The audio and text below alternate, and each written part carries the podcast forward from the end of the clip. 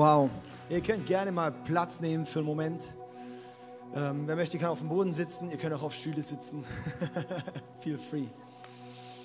Hey, ich, ich liebe, mir war das irgendwie so wichtig. Hey, oft ist es so, so gegen, sag ich mal, oft so, so gegen den Schluss macht man irgendwie so, hey, wer möchte sein Leben Jesus geben? Wow, cool. Und ich hatte das irgendwie mega, ich hatte das irgendwie mega auf dem Herzen, irgendwie da jetzt auch diesen Moment hier schon Zeit zu nehmen, weil ich glaube, hey, das, das ist der Anfang von, von allem eigentlich das Leben, in das Leben mit Jesus rein.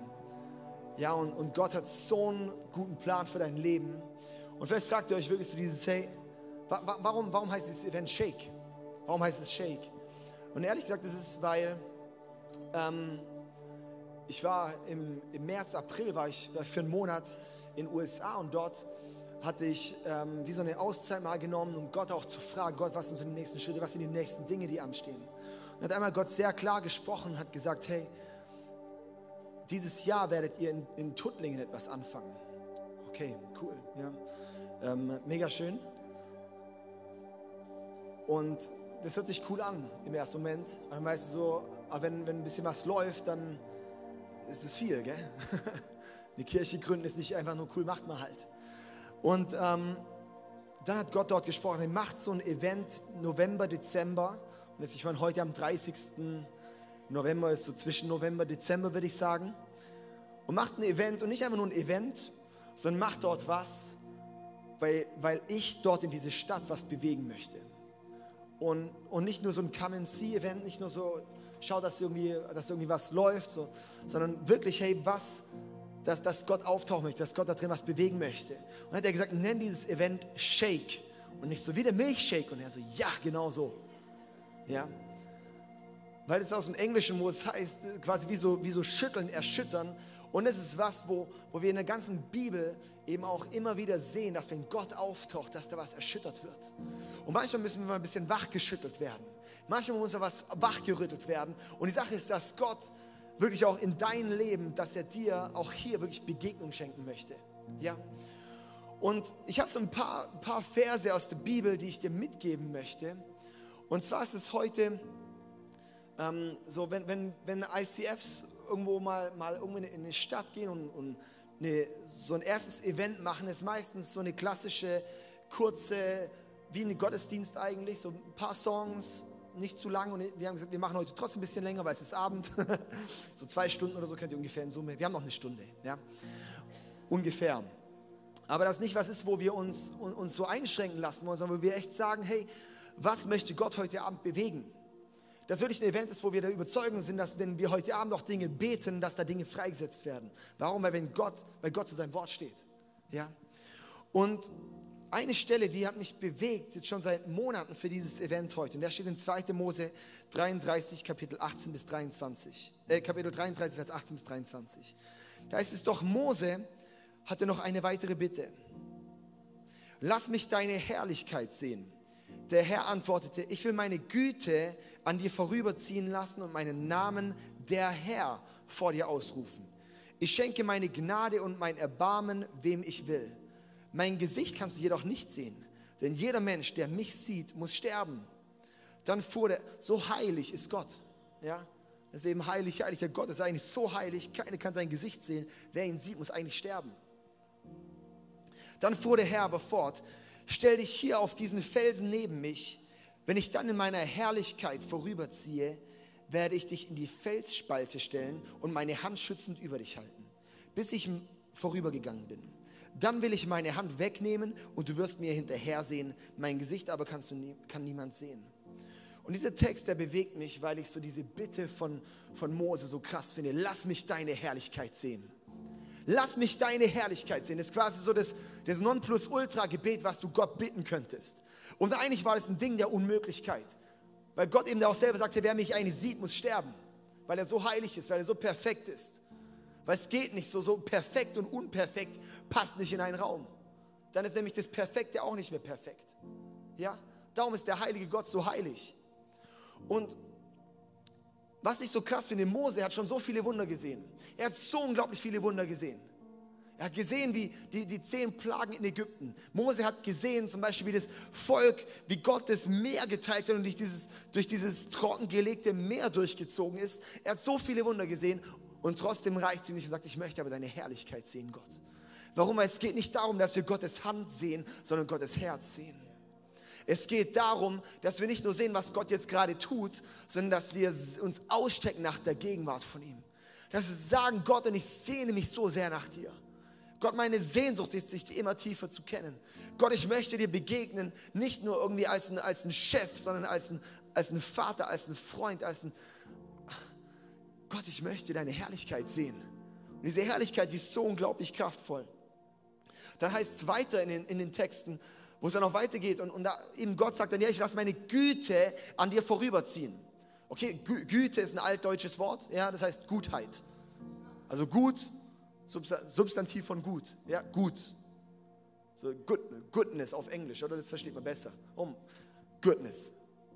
Also meine Güte, Gott zieht mit seiner Güte an ihm vorbei. Das heißt, eine Begegnung mit Gottes Güte, mit der Gutheit von Gott, verändert alles. Wir sehen dann später, wo Mose vom Berg runtergeht, kommt er wieder zurück zum Volk. Und er hat es gar nicht gemerkt, aber alle waren wie verblendet von ihm, weil sein Gesicht so gestrahlt hat. Er hat geleuchtet, weil Gott nach dieser Begegnung so auf ihn abgefärbt hatte, dass er vor sein ganzes Gesicht, das alles gestrahlt, alles geleuchtet hat. Oh, wie wäre es mal, wenn wir Christen so strahlen würden? Hey. Wie wäre es mal, wenn Menschen uns anschauen würden und sehen, wow, der ist Christ, der lebt und, und sagen, ich möchte, der hat was, das ich nicht habe. Ich kann es selber nicht erzeugen. Das muss Gott machen. Das ist doch so schön, wenn in dieser Stadt Tuttlingen Menschen uns sehen und sagen, der, boah, das muss ein Christ sein, der leuchtet so krass, ich möchte, ich möchte auch eine Begegnung mit dem haben. Wenn wir die Begegnung mit der Güte Gottes haben, das verändert alles. Mose kommt von dem Berg runter und er ist nochmal auf einem neuen Level von Autorität angelangt. Und darum ist auch unser Anliegen heute Abend wirklich auch dieses Gebet. Gott, lass uns deine Herrlichkeit sehen. Gott, lass uns deine Herrlichkeit sehen. Das ist mein Gebet für heute Abend gewesen und immer noch. Weil ich mich so sehr sehne, wirklich so einen Geschmack von Gott zu bekommen. Wirklich so ein, so, so ein Stück vom Himmel zu schmecken. Weil wenn ein Stück vom Himmel in unser Leben kommt, dann ist alles verändert. Dann ist nichts mehr das Gleiche, dann ist alles anders. Wenn ein Stück vom Himmel von heute Abend, von diesem Shake, wenn nach Tuttlingen ausgeht, dann wird hier wirklich was erschüttert. Wenn Gott auftaucht, dann verändert es alles. Da wird eine Stadt verändert und so weiter und so fort. Eine andere Stelle, wo wir lesen, wo es gebebt hat. Hm. Es war in Apostelgeschichte 16, Vers 24 bis 26. Silas und Paulus, die waren im Gefängnis. Die wurden eingesperrt, weil sie von Jesus erzählt haben. Sind wir noch nicht in Deutschland so sehr am Punkt, aber es kommt immer mehr. Dass da auch wieder was ist, wo man nicht so beliebt ist, wenn man von Jesus erzählt. Und da steht es dann in Vers 24, aus diesem Grund ließ er sie in die sicherste Zelle bringen und ihre Füße in den Block schließen. Gegen Mitternacht beteten Paulus und Silas und lobten Gott mit Liedern. Sorry, die sitzen im Gefängnis, die beten und loben Gott. Das heißt, Anbetung ist kein, äh, hat nichts mit deinen Umständen zu tun, sondern mit deiner Herzenshaltung. Wenn wir Gott anbeten, das hat mit deiner Herzenshaltung zu tun, nicht mit deinen Umständen, wo drin steckst. Das heißt, wenn du sagst, wegen meinen Umständen kann ich Gott nicht anbeten, dann betest du ihn sonst auch nicht an. Warum? Weil dann ist nur ein selbstsüchtiges Gedingse. Es geht darum, Gott anzubeten, egal in welchem Umstand, egal in Höhen oder Tiefen, wo auch immer. Und hier, die loben Gott mit Liedern. Was machen wir heute da? Wir loben Gott mit Liedern. Die übrigen Gefangenen hörten ihnen zu, die armen Schweine. Die sitzen dort und denken so, Alter, Paulus, Silas, hört auf. Ich will das. Und dann denken wir so, oh krass, ey. Aber wenn es von Herzen kommt, ist kackegal, wie du singst. Ja? Also, die zwei haben gesungen, der Rest hat mitgehört. Und was passiert? Lesen wir weiter. Plötzlich gab es ein heftiges Erdbeben und das Gefängnis wurde bis in die Grundmauern erschüttert. Alle Toren sprangen auf und die Ketten sämtlicher Häftlinge fielen ab. Und dann geht die Geschichte noch weiter, wie alle befreit werden und so weiter und so fort. Das Gefängnis wurde in die Grundmauern erschüttert. Alle Toren, alle Ketten sprangen auf. Das heißt, der Worship, die Anbetung von den Zweien hat alle freigesetzt. Ist, wenn wir heute Abend hier zusammen sind und anbeten, Gott groß machen, Gott die Ehre geben und seine Herrlichkeit kommt, dann wissen wir, dass hier drin was bewegt wird. Nicht nur für uns, sondern für ganz Tuttlingen. Für die ganze Region kann da drin was bewegt werden. Und es ist so sehr unser Anliegen, dass wir sehen, dass wirklich was geschakt wird heute Abend. Dass wirklich was durchgebrochen wird. Dass wir sehen, hey, und hier kommt ein Stückchen angebrochen. Dass wir sehen, wenn du heute Abend hier bist, hey, wenn wir Gott anbeten, die haben nicht gebetet und gesagt, oh Gott, ich lobe dich, weil du machst jetzt gerade die Ketten auf und wir beten jetzt um ein Erdbeben. Die haben nicht gebetet, was dort passiert ist, vermute ich. Weil die haben einfach Gott gelobt. Gott loben ist immer weg von sich hin zu ihm. Und die haben einfach Gott angebetet und Gott macht, was er machen muss. Und er hat dann alle befreit. Das heißt, wenn wir Gott anbeten, weißt du nicht, was bei dem Nebenmann passiert. Auf jeden Fall möchte Gott Durchbruch bringen. Wenn du heute hier bist und gebunden bist und in Fesseln steckst eigentlich, dann will ich, dass du weißt, dass die Anbetung diese Ketten sprengen kann. Dass Jesus diese Ketten sprengt. Dass Jesus dafür kam, dass diese Ketten gesprengt werden. Wenn Gott kommt und die Erde bebt und die Fesseln beben und die Mauern, die du aufgehast, beben und die Umstände, in denen du steckst, beben und die erschüttern und die bröckeln weg. In der Religiosität, wo du vielleicht aufgewachsen bist, wo du geprägt bist von, von nur Gesetzlichkeit und die Liebe Gottes nie geschmeckt hast, nie erlebt hast, was Gott eigentlich alles für dich hat. Soll ich dir was sagen? Die Bibel ist nicht ein Buch, ist nicht ein Geschichtsbuch. Die Bibel ist ein Buch, das ist das lebendige Wort Gottes. Das heißt, es geht gar nicht in erster Linie um die Seiten, es geht um das Wort Gottes, das da drin ist. Das heißt, wenn ich, das Wort Gottes spricht Leben. Das heißt, im Wort Gottes, da stehen lauter Verheißungen drin, die für dich stehen. Das Problem ist einfach, dass viele ihre religiösen Prägungen mehr glauben als im Wort Gottes. Und dann fragen wir uns, warum bin ich so unglücklich in meinem Glauben? Hey, um was es eigentlich geht, ist, dass wir in die Freiheit kommen, in die Fülle kommen, die hier Gott versprochen hat. Und dass wir dort reingehen, dass wir dort erleben, was Gott eigentlich alles für uns hat. Dass wir dort erkennen, wow, Gott, soll ich mal weiterlesen, was da noch? Oh, ich lese noch so einen Vers vor, der ist richtig gut, hey. Und zwar in 2. Korinther 3, Vers 7 bis 8. Ich weiß nicht, ob ich den auf Folie habe, aber der kommt gerade einfach, weil der so gut ist. Also, 2. Korinther 3, Vers 7 bis 8. Die alten Ordnungen mit ihren in Stein gehauenen Gesetzen führte zum Tod obwohl sie mit einer solchen Herrlichkeit begannen, dass das Volk Israel nicht einmal den Anblick von Moses Gesicht ertragen konnte. Die hatten so eine, da geht es darum, die, um die, im Endeffekt auch um die alte Religiosität. Denn sein Licht strahlte die Herrlichkeit Gottes aus. Da lesen wir gerade von dieser Stelle, das ist jetzt im Neuen Testament. Moses Gesicht, es strahlte, sein Gesicht strahlte die Herrlichkeit Gottes aus, auch wenn dieser Glanz bald wieder verging. Und dann in Vers 8 heißt, können wir dann nicht noch viel größere Herrlichkeit erwarten, wenn der Heilige Geist Leben schenkt? Ja, wir lesen diese Geschichte von Mose und denken, wow, krass. Wow, Mose ist so ein krasser Mann Gottes. Wow, sowas wird nie mehr passieren. Und so kannst du sitzen in deiner religiösen Prägung und denken, es wird nie mehr passieren. Oder du kannst das Wort Gottes als Realität nehmen und sehen, können wir dann nicht noch weit größere Herrlichkeit erwarten, wenn der Heilige Geist Leben schenkt? Und dann nehme ich das Wort Gottes und sage, okay, danke Gott, dass du verheißen hast, wenn, wenn Mose schon gebetet hat, lass mich deine Herrlichkeit sehen. Und jetzt durch Jesus bin ich gerecht, um vor dich zu kommen. Und wir können uns face to face begegnen, Gott. Und du hast verheißen, dass es passieren wird und dass wir noch viel größere Herrlichkeit sehen können als Mose damals. Ist es mein Gebet oder nicht? Ja, es ist sowas von meinem Gebet. Es ist sowas von meinem Gebet. Unsere Anbetung geht hoch und der Himmel kommt runter. Und dass wir wirklich auch erkennen, wow, Gott, deine Verheißungen stehen. Deine Verheißungen stehen. Was ich noch krass finde in dieser Stelle, wo Mose dort ist und Gott bittet, ich möchte deine Herrlichkeit sehen.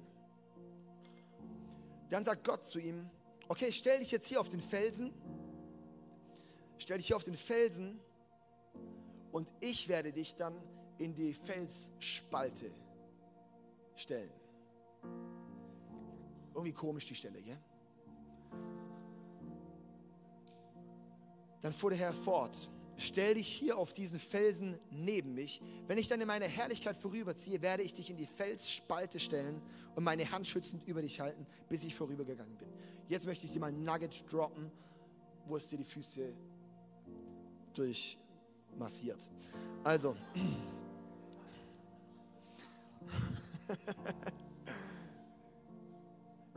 mega komische Stelle, oder?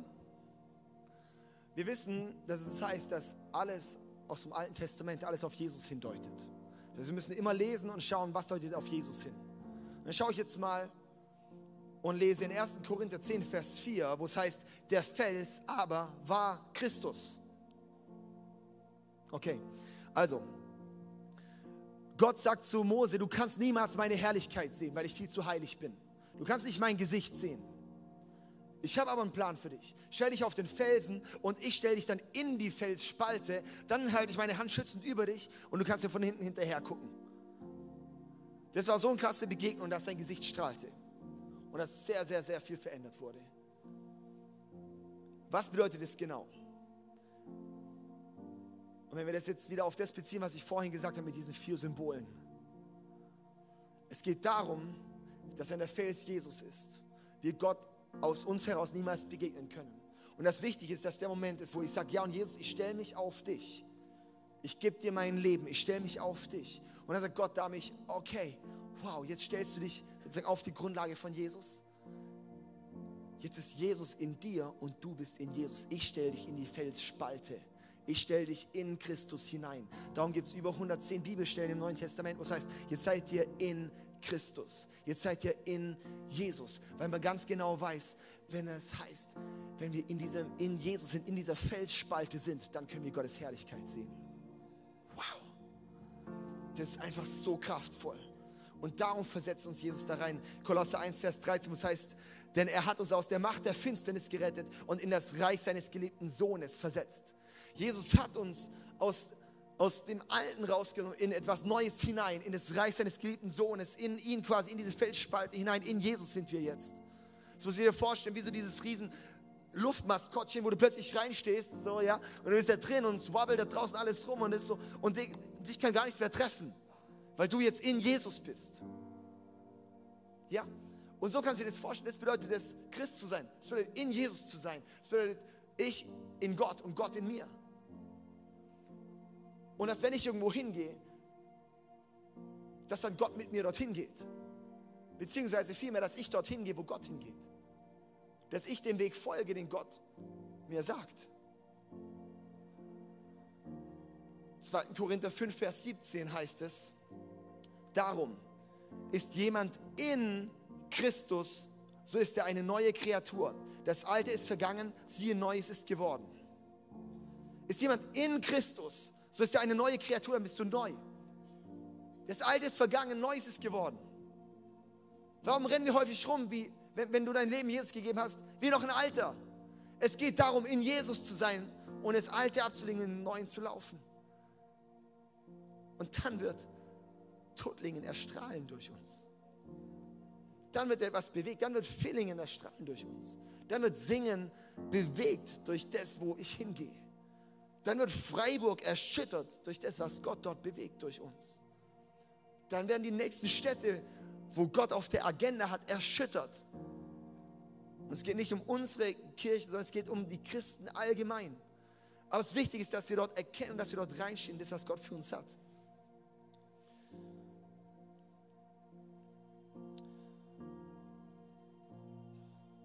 Und ich liebe es so sehr, wirklich dieses Anliegen, hey, ich möchte Gott, ich möchte deine Herrlichkeit sehen. Und darum ist dieses Gebet ist so gerechtfertigt, was in der Bibel heißt, es steht dir sozusagen zu. Es steht dir zu. Aber wie es eben auch heißt, ihr bekommt nicht, weil ihr nicht bittet. Ihr bekommt nicht, weil ihr nicht bittet. Und auch wenn du jetzt sagst, hey, ich, ich keine Ahnung, jetzt habe ich vielleicht erstmal ein bisschen so ergreifen können, was es bedeutet, so überhaupt mit Christ zu sein. Das ist eigentlich so das kleine Einmaleins von Christ sein dann möchte ich einladen, dass du wirklich auch dein Leben Jesus gibst. Du hast vorhin mal gehört, wie man das machen kann. Das muss nicht bei irgendeiner Veranstaltung passieren, das kannst du mit Jesus machen. Gib ihm dein Leben. Und für uns, die schon mit Jesus laufen, lass uns da wirklich mit diesem Gebet rein. Gott, lass uns deine Herrlichkeit sehen. Ich möchte sehen, dass es dann auch, wie es ein paar, paar Kapitel vorher heißt, wo Gott schon mal da begegnet ist, wo es dann hieß und der ganze Berg bebte. Boah, ich finde es irgendwie fett. Ja. Die Band kann gerade sich gerne wieder ready machen, ihr könnt gerne wieder vorkommen. Ich möchte zum Schluss kommen. Und zwar, ich sehe mich so sehr wirklich nach, nach einem Stück vom Himmel. Ich sehe mich so sehr nach der Herrlichkeit Gottes hier. Es geht uns nicht um, es geht nicht um irgendeine Kirche, nicht um irgendein Logo, nicht um irgendeine Institution. Das ist alles sowas von egal. Es geht darum, dass wir Gott begegnen, dass wir Gott suchen, dass wir erleben, was Gott hier tun möchte in dieser Stadt. Dass wir erleben, was Gott durch dich bewegen kann. Dass du dir bewusst bist, dass wenn du betest, etwas passiert. Dass du dir bewusst bist, dass wenn Gott für dich ist, niemand gegen dich sein kann dass du dir bewusst bist, dass wenn du mit Gott läufst,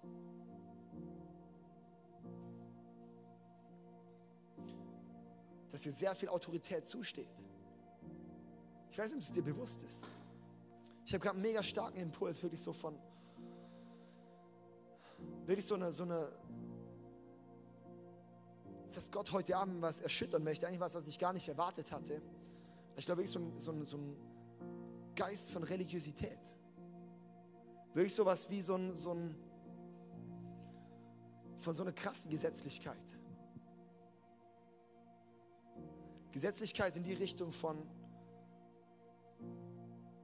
dass du versuchst, die Gnade bei Gott zu erarbeiten. Gesetzlichkeit oder Religiosität in dem Sinne von alles zu verurteilen, was du nicht kennst.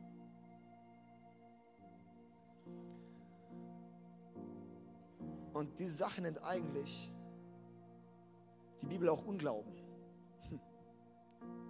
Unglauben heißt nicht nur nicht zu glauben, sondern einfach was anderem zu glauben. Glauben bedeutet, ich glaube Gott. Unglauben bedeutet, ich glaube einfach nicht Gott, sondern meinen eigenen Erfahrungen, den Prägungen, die ich habe, anderen Dingen. Und dass Gott dir heute Abend auch brechen möchte. Vater, ich danke dir, dass du uns zugesagt hast, dass wir deine Herrlichkeit sehen dürfen. Und Jesus, und wir stellen uns ganz bewusst heute auf Jesus und auf dieses Fundament von Jesus, der der Fels ist. Und danke, dass du uns, wenn wir uns auf ihn stellen, in ihn hineinversetzt. Danke, Jesus, dass dort keine Verdammnis ist, so Römer 8, Vers 1 heißt, es gibt keine Verdammnis für die, die in Jesus Christus sind. Ja, dass viele Leute hier sind, die lange christlich geprägt waren und so einer krassen Verdammnis leben und so einer krassen Unfreiheit leben. Und nimm die Römer 8, Vers 1 zu Herzen und bete den aus. Es gibt keine Verdammnis für die, die in Jesus Christus sind. Ja, aber nichts, ja, aber. Nimm die Wahrheit Gottes und nicht deine eigene zusammengebastelte Wahrheit, sondern das heißt eine Wahrheit für dein Leben wenn du es dir gerade nicht merken konntest, Römer 8, Vers 1, es gibt keine Verdammnis für die, die in Jesus Christus sind. Es ist oft viel schwerer für einen Christen neu aufzuwachen, als einen Menschen überhaupt zu Jesus zu führen. Warum ist es leichter, ein Baby zu machen, als einen Toten aufzuerwecken? ja, so ist es. Vater, ich bete jetzt wirklich, dass wirklich jetzt auch, auch Tote auferweckt werden hier. Wirklich weck du jetzt hier Tote auf. Wenn du möchtest, kannst du wirklich mal so deine Hände öffnen als so ein Zeichen, so von Gott, ich öffne mich.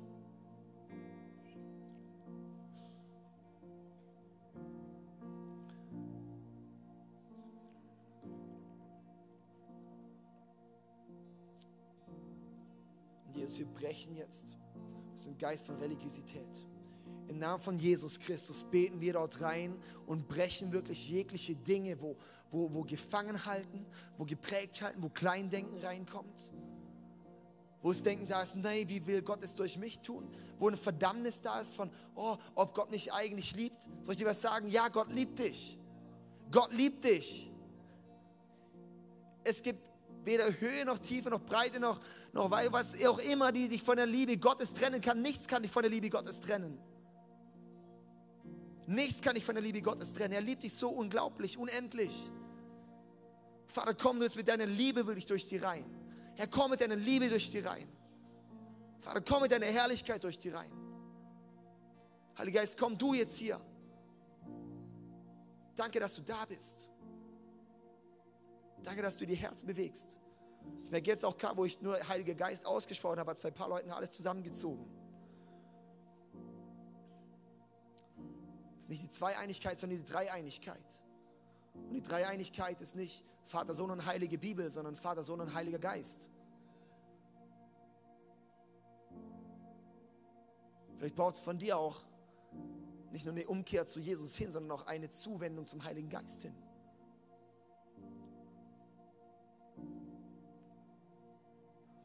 Öffne auch dort deinen Blick, öffne dort dein Herz. Sag, Jesus, tut mir leid. Ich den Heiligen Geist jahrelang, jahrzehntelang abgelehnt habe. Ich will dort begegnen. Führ mich in ein neues rein. Führ mich in ein neue, neues Feuer. Führ mich in eine neue Freiheit. Führ mich in eine neue Begegnung mit dir. Führ mich in eine neue Tiefe mit dir, Jesus.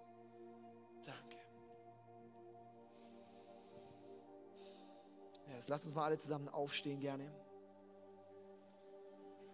Wir werden jetzt wieder in, nochmal in, in einen Worship-Block gehen, in einen Worship-Teil gehen will ich da Zeit nehmen. Ich möchte echt einladen, hey, lass dich drauf ein, was Gott dort drin bewegen möchte. es kann sein, dass vielleicht für dich sogar eine Art von Religiosität mal zu durchbrechen ist, mit deinem Körper zu zeigen, was du willst, was in deinem Geist passiert. Ich bin als Christ aufgewachsen. Eher, eher eine konservative Prägung. Und ich habe mich irgendwie immer gewünscht, ich möchte irgendwie Gott begegnen, aber irgendwie ist, es ist nie passiert. Von meinem Kopf wusste ich alles. Ich hatte so eigentlich, seit ich wahrscheinlich so zehn bin, aufrichtig Gottes Herz gesucht. Du denkst vielleicht ein Zehnjähriger, aber ein Zehnjähriger ist auch ein Zehnjähriger. Das ist nicht irgendwie, das ist ehrlich, was dort passiert. Und dann hat es eigentlich bis 16 gedauert, wo was durchgebrochen ist. Aber wann ist es durchgebrochen bei mir? Ist da was passiert, als ich bei einem Abend, auch bei so einem ähnlichen Abend war wie hier. Und es war das Krasse, dort hatte ich mich mal getraut. Ich habe ich hab immer so gedacht, oh, die sind so komisch, zum Beispiel ihre Hände in die Luft strecken. Ja? Ich habe es nicht verstanden, was das soll und ich fand es komisch und fand es super weird einfach. Ja? Und dann habe ich mich an dem Abend, habe ich mich dann bei der, beim Worship habe ich irgendwie so gedacht, oh, traue ich mich vielleicht doch mal. Ich habe es immer so versucht und so, oh nee, ist mega komisch, ich will nicht einer von denen sein. Ja. Und dann habe ich irgendwann gemerkt, jetzt, jetzt aber wirklich, und das ist wie so frei gebrochen und habe meine Hände in die Luft gestreckt. Und in dem Moment habe ich gemerkt, wie was wie freigesetzt wurde. Weil Gott hat uns mit Körper, Seele und Geist geschaffen. Ist, wir sind nicht nur ein geistliches Wesen, wir sind Körper, Seele, Geist weil alles auch zusammenhängt. Und jetzt habe ich dort eigentlich erst richtig gecheckt, dass damit in meinem, wie in meiner Seele, in meinem Geist was freigesetzt wurde. Und damit habe ich gemerkt, wie wenn plötzlich so, so, eine, so eine Offenheit da ist. Und in dem, an dem Abend, das war nicht in dem Moment, aber an dem Abend, da wurde plötzlich alles, was ich mein Leben lang gehört hatte über Gott, wurde plötzlich so real. Und es war wie so ein Vorhang plötzlich weg. Und ich habe gemerkt, wow, das ist es. Das ist es. An dem Abend habe ich dann auch die Berufung gekriegt. Ich hatte so meinen ersten inneren Impuls. Der innere Impuls war, David, du wirst auch mal wie der Prediger dort vorne mal Prediger sein und predigen. Cool, habe ich gedacht, spannend. Erstmal ein bisschen verworfen, dann gedacht, ich bin immer ein Rebell gewesen, wie soll das funktionieren? Mit 19 ins Theologiestudium gegangen. Gedacht, vielleicht kann ich mal dann erstmal Bachelor machen, Master machen, Jugendpastor werden, mit 40 irgendwann mal Pastor, wenn ich vernünftig genug bin für eine Gemeinde. hat sich Gott aber anders gedacht und hat mich mit 20 Jahren als Pastor berufen. Und auch wenn du es dir nicht zutraust, aber es geht nicht um dich, sondern es geht um Gott. Und es geht darum, wie strecken wir uns nach ihm aus. Was möchte Gott in unserem Leben tun? Was hat Gott mit deinem Leben vor? Ich möchte dich darum wirklich ermutigen, hey, öffne dich für das, was Gott es tun wird. Ich bin überzeugt, heute Jahr wird wirklich noch viele Dinge aufbrechen. Und darum lasst uns reingehen hier in den nächsten Song. Wunderbar. Lass uns da reingehen und Gott anbeten. Ist es gut? Ja, yeah, come on.